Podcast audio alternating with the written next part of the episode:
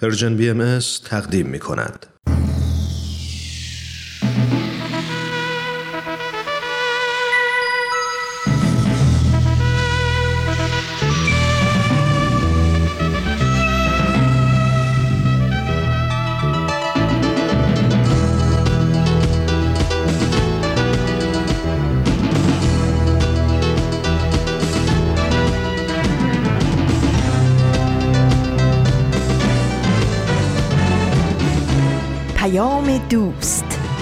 برنامه ای برای تفاهم و پیوند دلها.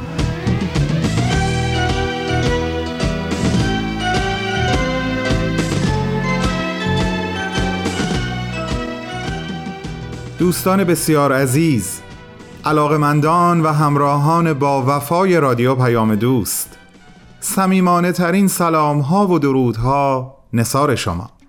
به همتون خوش آمد میگم و از اینکه این شنبه هم فرصت و امکانش برای من بهمن یزدانی فراهم شد که بتونم در خدمت شما باشم برنامه های امروز رو تقدیمتون بکنم و ما بین اونها از دلم با دلهاتون حرف بزنم حقیقتا خوشحالم. به امروز ما خیلی خیلی خوش اومدید.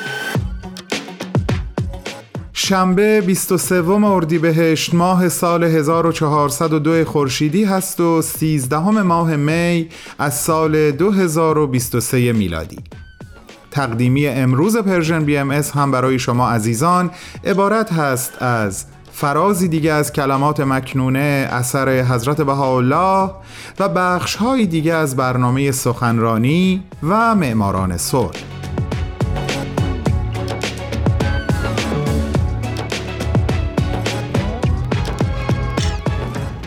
داشتم به این فکر می‌کردم. چون 25 اردیبهشت و روز گرامی داشت فردوسی خیلی نزدیک هست در واقع دو روز دیگه است فرصت رو مقتنم بشمارم و ما بین برنامه ها کمی راجع به فردوسی بزرگ و اثر بینظیر شاهنامه باهاتون صحبت کنم. امیدوارم این بحث برای شما عزیزان جذاب باشه و حتی جرقه ای بشه برای اینکه خوندن شاهنامه رو در برنامه های مطالعاتی خودتون بگنجونید.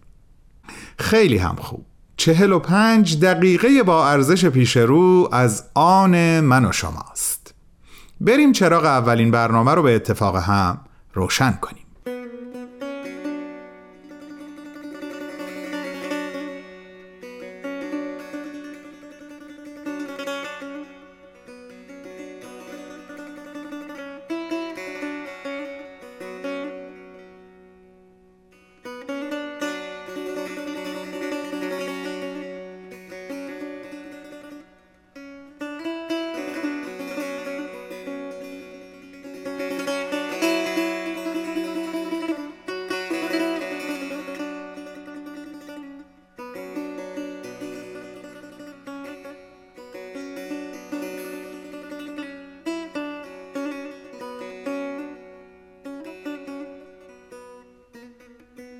ای صاحبان هوش و گوش.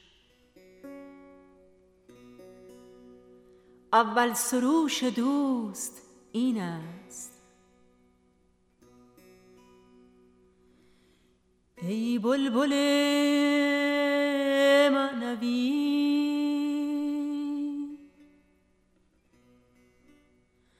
جز در گلبن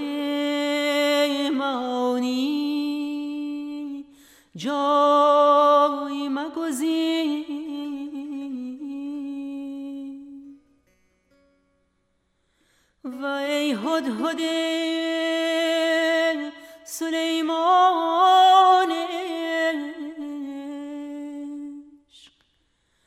جز در سبای جانان وطن مگیر. و ای انقای بقا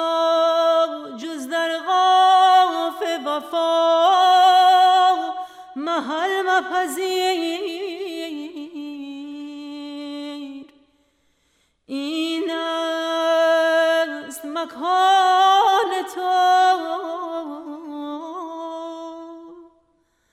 اگر بلا مکان به پر جان بر پری.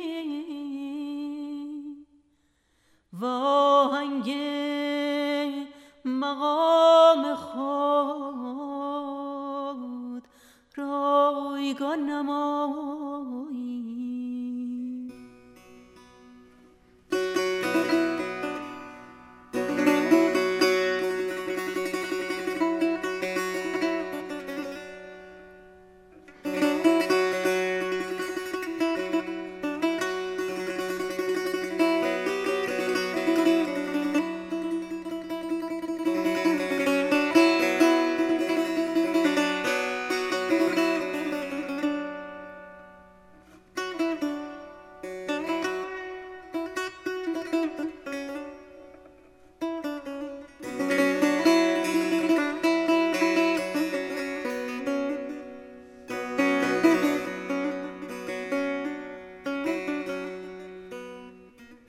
دوستان عزیزم با ادامه برنامه ها در خدمتتون هستم شاید براتون جالب باشه بدونید که ما قبل از شاهنامه فردوسی باز هم آثاری با همین نام یعنی شاهنامه داشتیم که اکثرا همشون در گذر زمان نابود شدن و چیزی ازشون به نسل ما نرسیده این شاهنامه ها قبل از ورود اسلام به ایران در دوران ساسانی به خدای نامگ معروف بودند.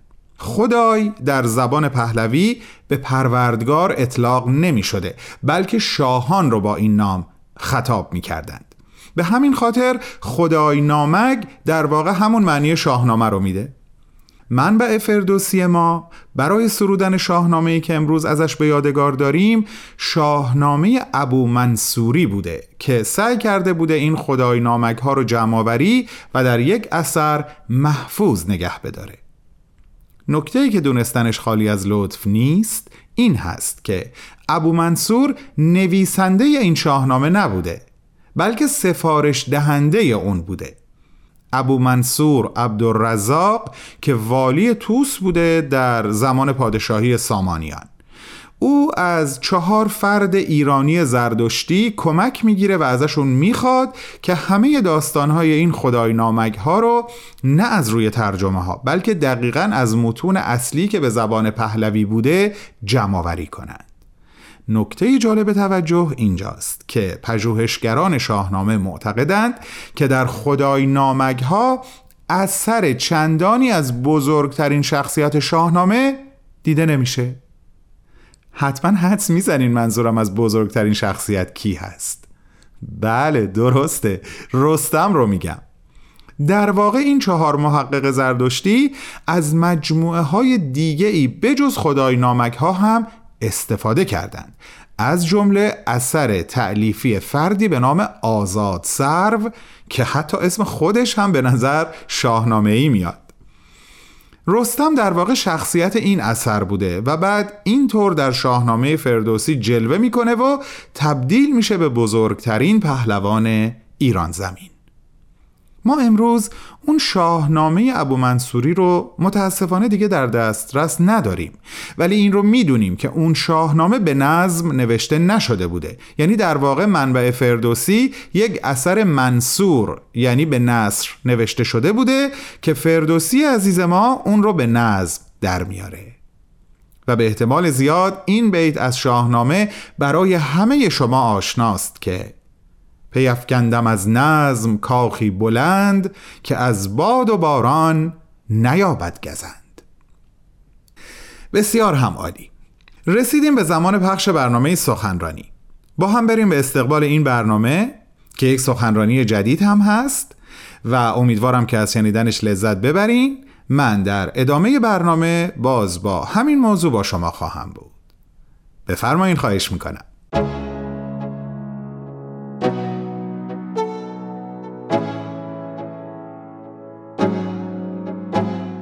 دوستان علاقه من به برنامه سخنرانی از امروز تا پنج هفته آینده با گزیده ای از یک سخنرانی جدید میزبانتون هستیم. این سخنرانی هم در سی و دومین کنفرانس سالانه انجمن دوستداران فرهنگ ایرانی که در سال 2022 میلادی به صورت مجازی برگزار شد ایراد شده. آقای دکتر نادر سعیدی در چهارمین روز از این کنفرانس پنج روزه سخنرانی داشتند تحت عنوان جهانبینی حضرت عبدالبها. در یک معرفی خیلی مختصر باید عرض کنم دکتر نادر سعیدی نویسنده هستند و استاد مطالعات بهایی بنیاد تسلیمی در دپارتمان زبانها و خاور نزدیک در دانشگاه کالیفرنیا در لس آنجلس. ایشون بالغ بر 25 سال هست که در زمینه جامعه شناسی تدریس می کنند. همکاران من گزیده ای از سخنرانی آقای دکتر سعیدی رو در پنج بخش برای شما آماده کردند که امروز با هم شنونده بخش اول خواهیم بود.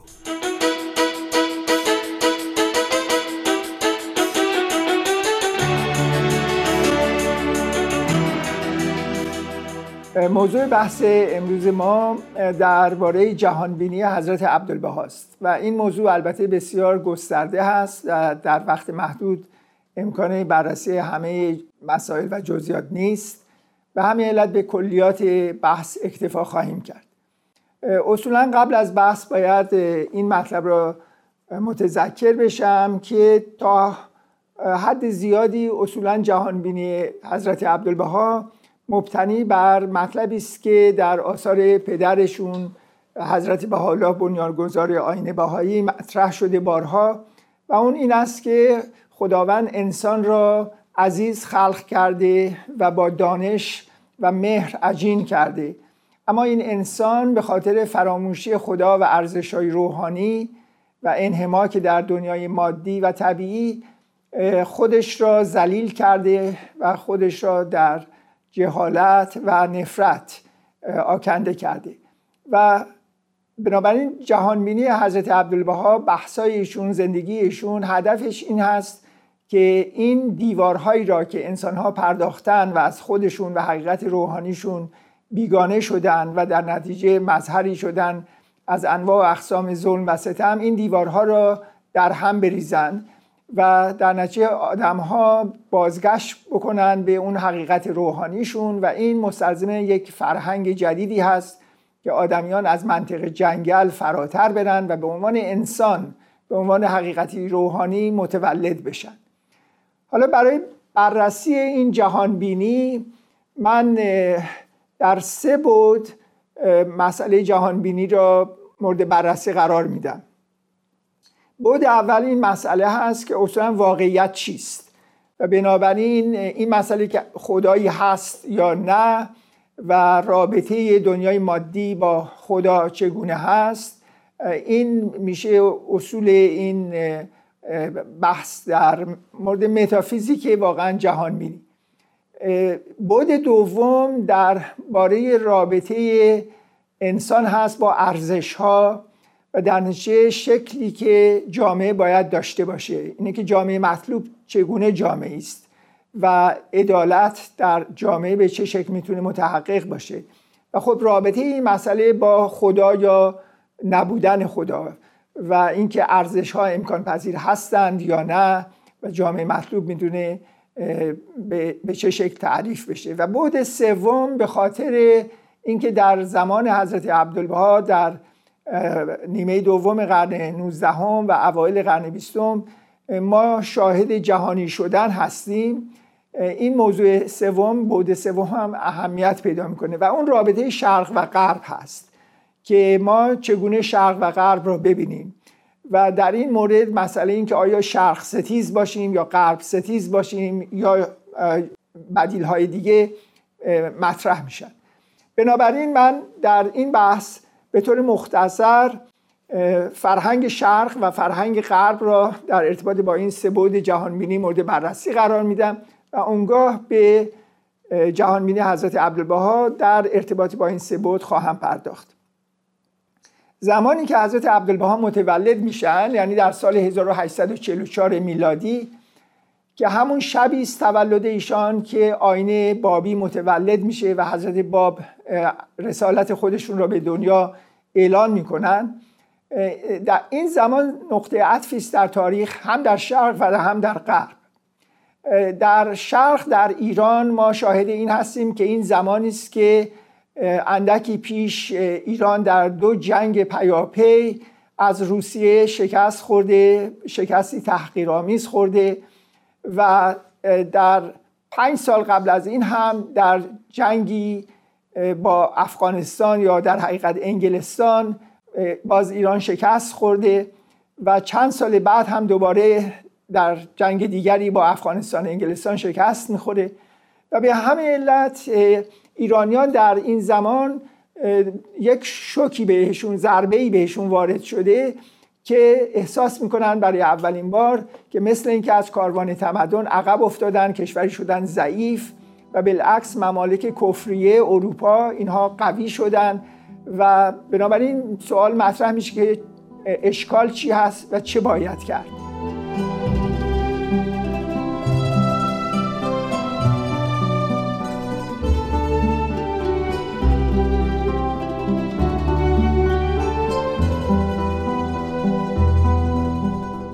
دوستان گرامی شما شنونده اولین بخش از گزیده سخنرانی آقای دکتر نادر سعیدی هستید که در سی و دومین کنفرانس سالانه انجمن دوستداران فرهنگ ایرانی که در سال 2022 میلادی به صورت مجازی برگزار شد سخنرانی داشتند با عنوان جهانبینی حضرت عبدالبها.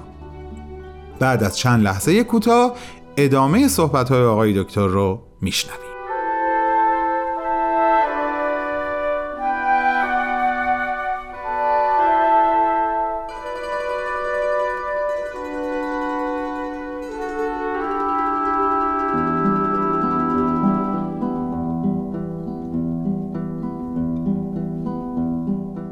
در غرب ما در همین موقع شاهد هستیم که سال 1844 سال تولد نیچه هم هست که نیچه اعلان کرد که خدایی وجود نداره خدا مرد و اصولا یک فرهنگ مادی را تاکید می‌کنه که بسیار نفوذ خواهد داشت در دنیا پس از او. سال 1844 در این حال سالی است که مارکسیزم متولد میشه. یعنی مارکس اندیشه خودش را ماتریالیسم تاریخی را در فاصله 1843 و 1844 به وجود میاره که اون هم یک گام بسیار مهمی است در جهت فرهنگ مادهگرایی و ماده پرستی و چند سال بعد از تولد حضرت عبدالبها یعنی در سال 1800 52 کتاب داروین منتشر میشه و اون مبنایی میشه برای انواع تعابیر فلسفی و سیاسی از نظریه علمی داروین و اون تعابیر فلسفی و سیاسی به شکل داروینیزم اجتماعی خودش رو متظاهر می‌کنه و تمام بررسیش در این جهت هست که البته باید تنازع بقا در سطح جامعه حاکم باشه. بنابراین هر نوع ظلمی را توجیه می‌کنه. همونطور که می‌بینیم در دنیای غرب این مسئله خیلی واضح هست که حرکتی است به طرف نفی خدا نفی ارزش های روحانی و تاکید بر یک اندیشه مادی. و اون وقت این مسئله که حالا ارزش ها چگونه میشن و شکل جامعه باید به چه شکل باشه حالا که خدا کنار گذاشته میشه این شکل های گوناگون می‌گیره. در مرحله اول قبل از قرن 19 هم اصلا نفی خدا در فلسفه روشنگری صورت می‌گیره برای نجات ارزش ها برای نجات عدالت اجتماعی.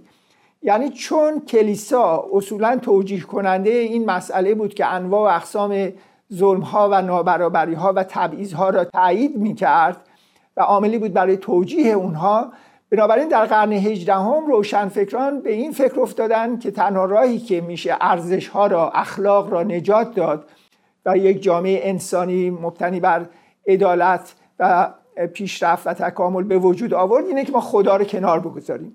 بنابراین خدا رو کنار گذاشتن برای اینکه اخلاق را نجات بدن ارزش ها را نجات بدن. و فکر می‌کردن که از طریق خرد می‌تونن یک جامعه مطلوب را استنتاج کنند اما در زمانی که حضرت عبدالبها متولد میشن ما شاهد این هستیم که بشریت یک جور دیگری به این مسائل نگاه می‌کنه. مهمترین ها البته نیچه است. اندیشه نیچه درست عکس اندیشه روشنگری است. یعنی نیچه آمد و گفتش که چون خدا نیست پس هیچ ارزشی نمی‌تونه امکان داشته باشه.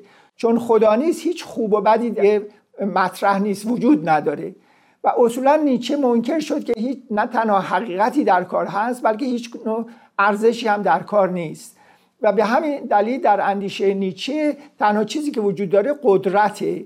و نیچه معتقده که آدم ها ذاتا نابرابرن و به همین علت هم با دموکراسی مخالفه هم با بردگی موافقه و اصولا اندیشه هایی که مبتنی بر ارزش ها برابر اینها دیگه از نظر نیچه همه یه مش اوهام هستن و نف میشن. یعنی به عکس فلسفه روشنگری اکنون نفی خدا نفی ارزش های روحانی به این نتیجه می‌رسه که بنابراین امکانی برای ارزش ها وجود نداره و تحقق یک جامعه ای که بخواد توش عدالت یا برابری باشه اینا همه به عنوان مسائلی که دل بخواهی هست و حقیقتی نداره مطرح میشه.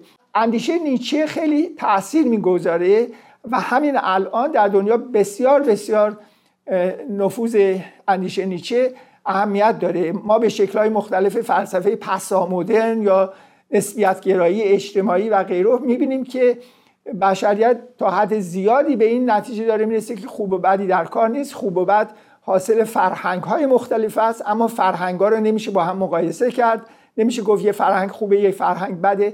و بنابراین امکان داوری ارزش ها داره کم کم از میان میره. نوع دیگه اندیشه مادی شد همون داروینیزم اجتماعی. داروینیزم اجتماعی این مطلب رو جور دیگه بررسی کرد. یعنی گفتش که چون خدایی در کار نیست چون روحی در کار نیست و بنابراین انسان صرفا یک موجود مادی است صرفا یک حیوان هست بنابراین قانونی که حاکم بر طبیعته قانونی که حاکم بر جنگله باید بر هیته جامعه و روابط انسانی هم حاکم باشه. و از نظر داروینیزم اجتماعی چون قانون تنازع بقا قانون تنظیم کننده طبیعت هست به همین علت جامعه مطلوب هم جامعه است که در اون قانون تنازع بقا حکم فرماست. و از این نظر در نتیجه به توجیه استثمار، استعمار، زنستیزی، نجات پرستی، جنگ، خشونت و غیره پرداختن. چون گفتن اینها باستاب تنازع بقاست و اینا باعث تکامل میشه. و بنابراین از نظر نیچه خوب و بدی اصلا وجود نداره. ولی از نظر داروینیزم اجتماعی تمام این ظلم ها و ستم ها و چیزهای منفی تایید میشه توجیه میشه به عنوان مقتضای علمی واقعیت واقعیت انسان که صرفا یک حیوان هست.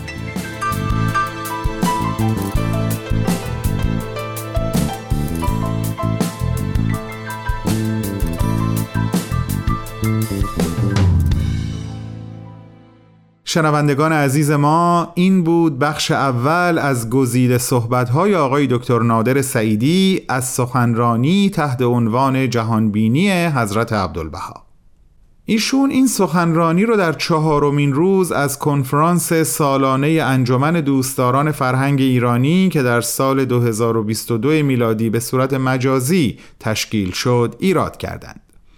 آقای دکتر نادر سعیدی همونطور که عرض کردم نویسنده هستند و همچنین استاد مطالعات بهایی بنیاد تسلیمی در دپارتمان زبانها و خاور نزدیک در دانشگاه کالیفرنیا در لس آنجلس همچنین بیشتر از 25 سال هست که در رشته جامعه شناسی تدریس می کنند.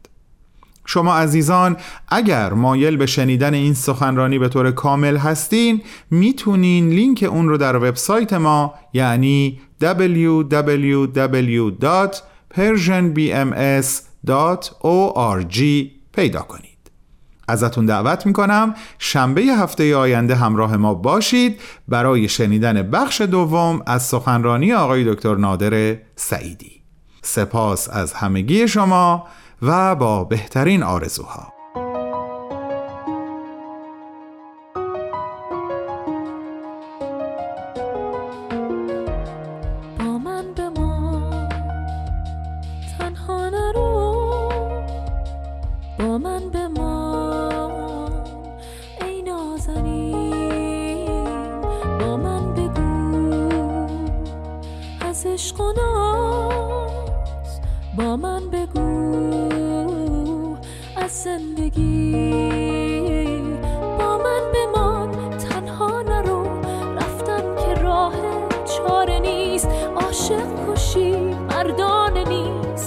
دلم در سینه نیست. چشمان تو دیگر کجاست؟ تا که شود محتاب من آن گرمیه دستان تو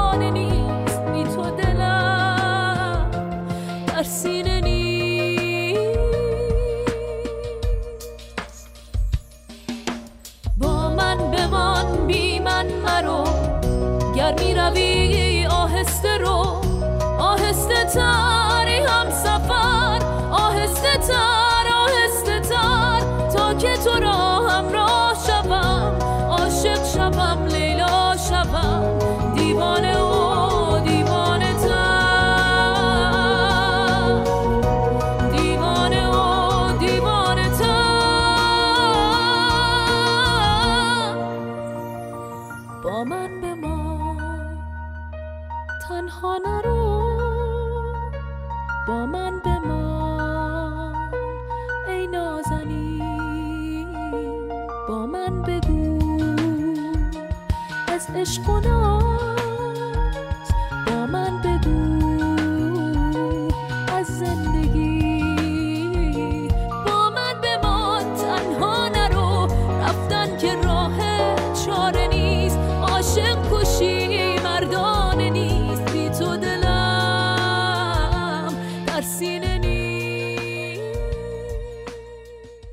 دوستان عزیزم بهمن هستم و کماکان با مجموعه برنامه های رسانه Persian BMS در این آغازین روز هفته همراه شما. براتون چند بیت از شاهنامه رو انتخاب کردم تا بخونم. این چند بیت از زبان اردشیر پادشاه ایرانی هست که در روزهای آخر عمرش خطاب به سردمداران حکومت و بزرگان کشور اینطور میگه و اونها رو اینطور اندرز و انذار میده.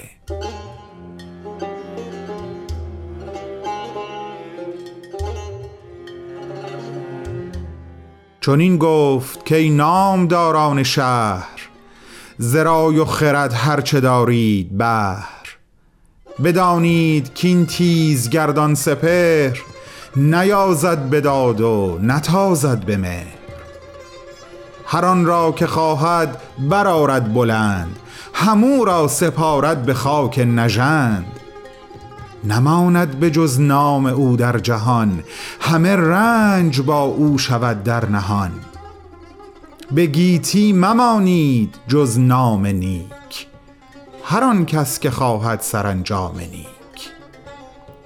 تو را روزگار هور مزدان بود که خشنودی پاک یزدان بود. شما دست یک سر به یزدان زنید بکوشید و پیمان او نشکنید که بخشنده اوی است و دارنده اوی بلند آسمان را نگارنده اوی. ستم دیده را اوست فریاد رس ننازید با نازش او به کس. نباید نهادن دل اندر فریب که پیش فراز اندر آید نشیب. کجا آن که برسود تاجش به ابر؟ کجا آن که بودی شکارش هژبر؟ نهالی همه خاک دارند و خشت خنک آن که جز تخم نیکی نکشت.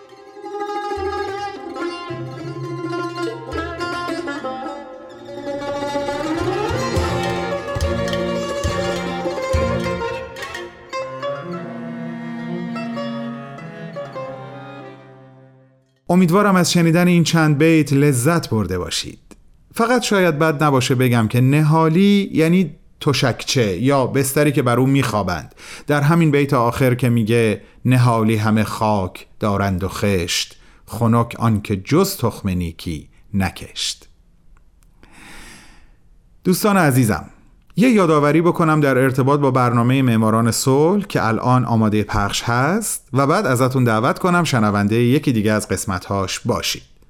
به دلیل بازپخش بودن این برنامه گاهی ممکنه ما بین صحبتهای هومنجان مطلبی بشنوید که با تاریخ امروز همخوانی نداشته باشه یا مثالهایی از این دست. بریم به استقبال این برنامه.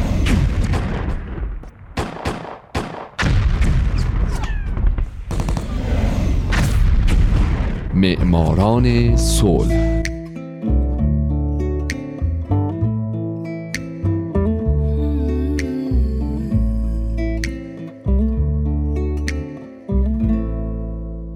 باعث افتخار ماست که شما شنونده رادیو پیام دوست هستید. لطفاً به معماران صلح گوش بدید.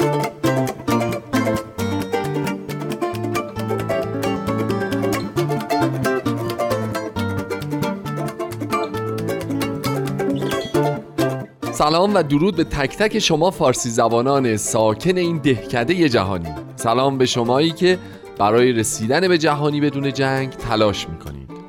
درست مثل قهرمانان این برنامه. مثل زنان، مردان، سازمانها و مؤسسات دولتی و غیر دولتی که با کاراشون باعث شدن آدمای کمتری کشته بشن. من هومن عبدی هستم. لطفا با من همراه باشید.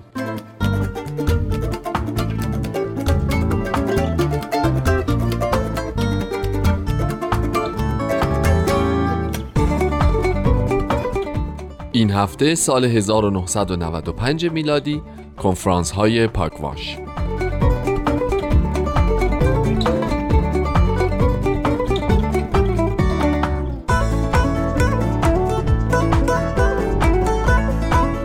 در سال 1995 یک شخص و یک کنفرانس برنده جایزه نوبل صلح شدند. کنفرانس های پاکواش و سر جوزف روتبلات که یکی از پایگزاران کنفرانس های پاکواش بود. من به زندگی روتبلات در هفته آینده مفصل می‌پردازم. اما پاگواش یک سازمان غیر دولتی بین که از نخبه های کشورهای جهان تشکیل شده. این کنفرانس در سال 1957 و در زمان جنگ سرد توسط جوزف روتبلات و برخی دانشمندان مخالف جنگ پایگذاری شد و به خاطر تاثیرگذاریش در مسئله خلع سلاح بین تونست به همراه روتبلات برنده جایزه نوبل صلح بشه.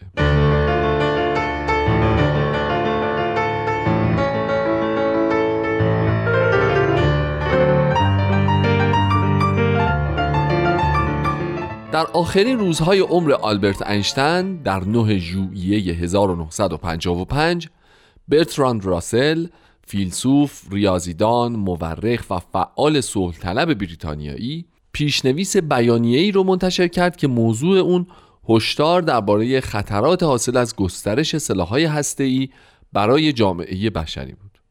این بیانیه مورد توجه اینشتین قرار گرفت، اون رو امضا کرد و اصلا بیانیه معروف شد به بیانیه راسل انشتن بعد از او ده دانشمند دیگه هم بیانیه رو تایید و امضا کردند. از جمله همین آقای جوزف روتبلات. انتشار این بیانیه ایجاب می‌کرد یک کنفرانس متشکل از دانشمندان برای ارزیابی خطرات ناشی از سلاحهای کشتار جمعی تشکیل بشه. پس شخصی به نام سایروس ایتون که یک صنعتگر و شخصی نیکوکار بود پیشنهاد داد میزبانی این کنفرانس در محل تولدش در پاکواش کانادا برگزار بشه و خودش هم هزینه این کنفرانس رو به عهده بگیره. این پیشنهاد اول مورد توجه قرار نگرفت اما بعدش پذیرفته شد و در نتیجه اولین کنفرانس تحت عنوان لوژ متفکران در جولای 1957 در پاگواش با حضور 22 دانشمند برگزار شد.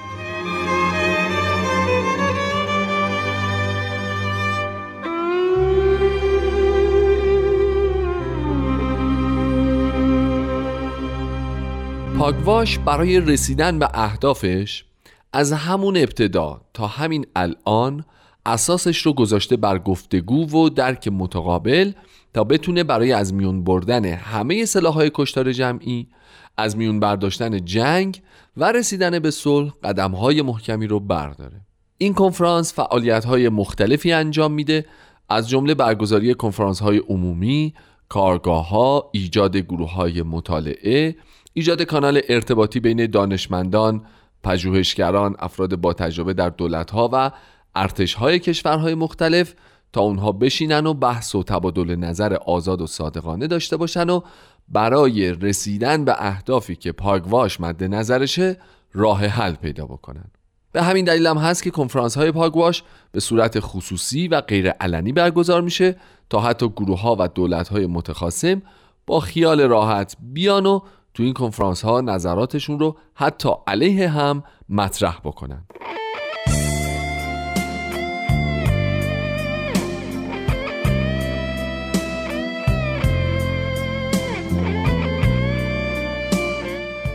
ساختار سازمانی پاگواش شامل رئیس و دبیر کله و اداره اون به دست شورای پاگواشه که هر پنج سال یه بار انتخاب میشن و البته یک کمیته اجرایی هم در اختیار دبیر کله.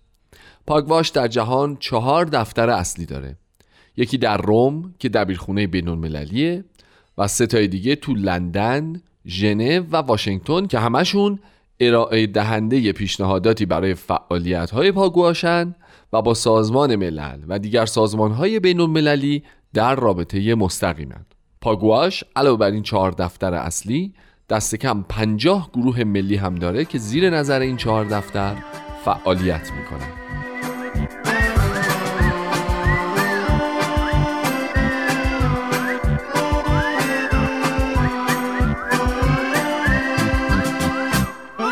15 سال اول فعالیت های پاکواش با بحران برلین، بحران موشکی کوبا، حمله به چکسلواکی و جنگ ویتنام همزمان بود. پاکواش در جریان این بحران ها نقش بسیار تاثیرگذار و مفیدی در باز کردن کانال های ارتباطی بین طرفین جنگ ایجاد کرد و تونست کسانی رو که با هم حسابی دشمن بودن رو دور یه میز بشونه و باعث گفتگوی بین اونها بشه. این امر پیش زمینه ای رو برای پیمان منع آزمایش سلاح در سال 63 پیمان منع گسترش سلاح ها در سال 68 پیمان منع موشک های بالستیک در سال 1972 کنوانسیون سلاح های بیولوژیک در همون سال 72 و کنوانسیون سلاح های شیمیایی فراهم بیاره.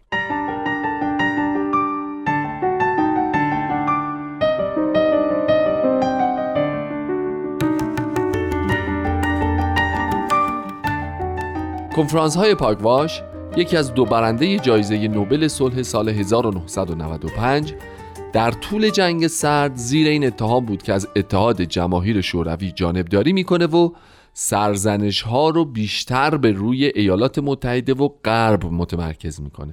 حتی مدارکی منتشر شد که نشون می‌داد شوروی برای تبلیغات خودش از این کنفرانس ها استفاده ابزاری می‌کنه. روتبلات هم به طور ضمنی این موضوع رو تایید کرد و در جریان یکی از سخنرانیهاش در مراسم جایزه صلح برتراند راسل گفت در کنفرانس های پاگواش تعداد کمی از نمایندگان اتحاد جماهیر شوروی عضویت داشتند که مشخصا برای اهداف سیاسی اعزام شده بودند. اما اکثریت اعضای دانشمندان واقعی بودند و همون گونه هم رفتار می‌کردند.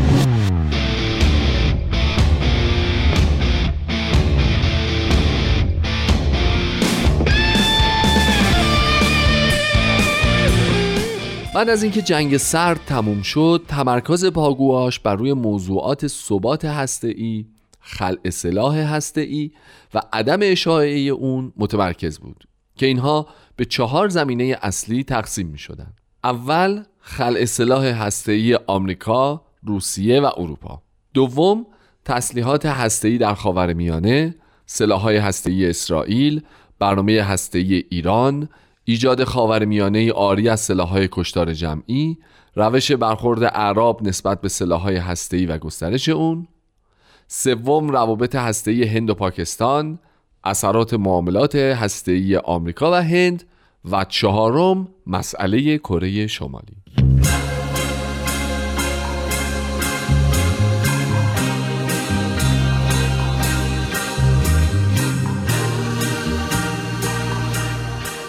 در سال 1995 درست 50 سال بعد از انفجار بمب در هیروشیما و ناکازاکی و چهل سال بعد از امضای بیانیه راسل انشتن پاگواش و روتبلات مشترکاً برنده جایزه نوبل صلح شدند.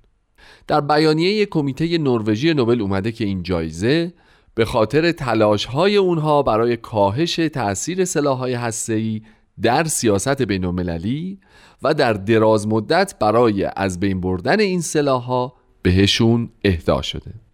همچنین این کمیته اظهار داشته که کمیته نروژی نوبل امیدوار است که اعطای جایزه به روتبلات و پاکواش رهبران جهان را تشویق کند تا تلاشهایشان را برای خلاصی دنیا از سلاح‌های هسته‌ای تشدید کنند. جان پی هولدرن رئیس کمیته اجرایی شورای پاکواش در سخنرانی مراسم دریافت جایزه نوبل صلح گفت شب تاریک و طولانی جنگ سرد بالاخره به پایان رسید و با اتمام آن خطر آتش سوزی عظیم هسته‌ای در جهان فروکش کرد. این کاهش خطر هسته‌ای بدون شک نعمتی بزرگ و علتی مناسب برای گرفتن جشن است. تمام کسانی که امروز به خاطر نقشی که در گذر از این راه فرار باریکتر از مو ایفا کردند به خود تبریک می‌گویند.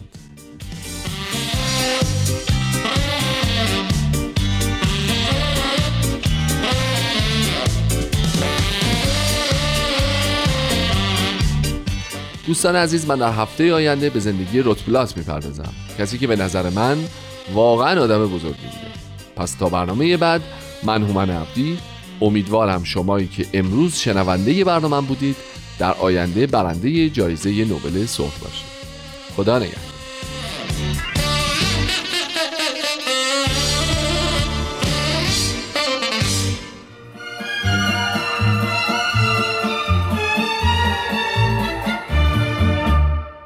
می‌تونیم همسایه های نامرئی و بیتفاوتی برای همدیگه نباشیم. می‌تونیم همسایه های فضول آزاردهنده هم برای همدیگه نباشیم. یه چیزی هم هست به اسم همسایه خوب.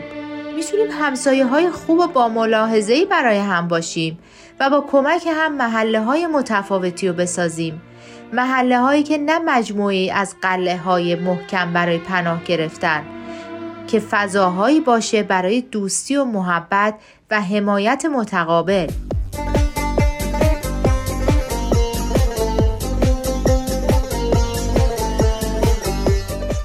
سلام همسایه. هر دوشنبه از رادیو پیام دوست.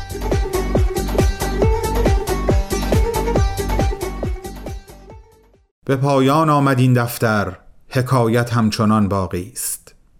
خاطره همراهی با شما عزیزان در این شنبه روز هم یقین دارم که تا روزهای طولانی برای من باقی و برقرار خواهد موند.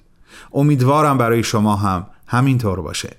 ازتون سپاس گذارم که گوش دادن به برنامه های امروز Persian BMS رو برای دقایقی پشت سر گذاشتیم انتخاب کردید.